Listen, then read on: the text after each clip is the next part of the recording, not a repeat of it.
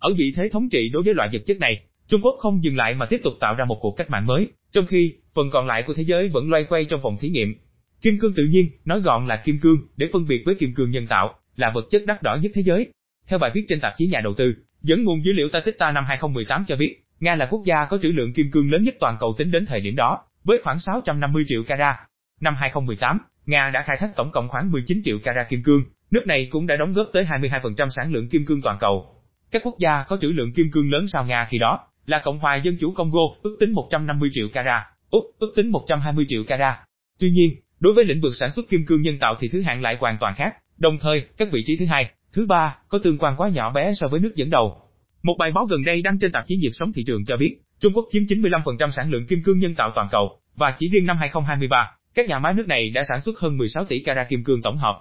Để so sánh, tổng trữ lượng kim cương tự nhiên đã biết đến trên trái đất chỉ bằng khoảng 1 phần 8, tức là khoảng 2 tỷ carat. Bài viết cũng dẫn thông tin cho biết, một viên kim cương nhân tạo chưa cắt hiện có thể chỉ có giá rẻ như bèo, khoảng 1 đô la trên một số cửa hàng trực tuyến ở Trung Quốc. Và vì vậy, mức giá giảm này đã mở đường cho việc ứng dụng kim cương trong ngành công nghiệp chip. Công nghiệp chip hay công nghiệp vi mạch bán dẫn ngày càng quan trọng, đặc biệt với lĩnh vực công nghệ thông tin, viễn thông, tự động hóa, xe tự lái. Theo bài viết trên thời báo Kinh tế Việt Nam, năm 2022, quy mô thị trường liên quan đến bán dẫn đã sắp xỉ 600 tỷ đô la, dự đoán sẽ đạt 1.000 tỷ đô la vào năm 2030. Trong lĩnh vực này, Trung Quốc lại được đánh giá là vừa tạo ra một cuộc cách mạng liên quan đến việc ứng dụng kim cương nhân tạo. Cụ thể, các nhà khoa học Trung Quốc đã tạo ra chất bán dẫn có tên là gallium nitride. Chất này có lớp nền chính là kim cương nhân tạo, nhờ vậy, đạt được mật độ năng lượng cao hơn 30% so với mọi sản phẩm bán dẫn hiện có. Nhịp sống thị trường dẫn lời Quang Dinh Minh, chuyên gia trưởng viện nghiên cứu thứ 46 của Tập đoàn Công nghệ Điện tử Trung Quốc, cho biết những thiết bị mới này có hiệu suất vượt trội, bao gồm công suất cao, tần số cao và mức tiêu thụ năng lượng cực thấp. Như vậy, khi các quốc gia khác vẫn còn đang vật lộn với công nghệ này ở quy mô phòng thí nghiệm, thì Trung Quốc đã giải quyết được những khúc mắc trong dây chuyển sản xuất. Trong khi chờ những tiết lộ tiếp theo về công nghệ gallium nitride của Trung Quốc, với ưu thế tuyệt đối về kim cương nhân tạo, chúng ta hãy cùng tìm hiểu xem kim cương nhân tạo có những đặc tính và ứng dụng phổ biến nào trong cuộc sống.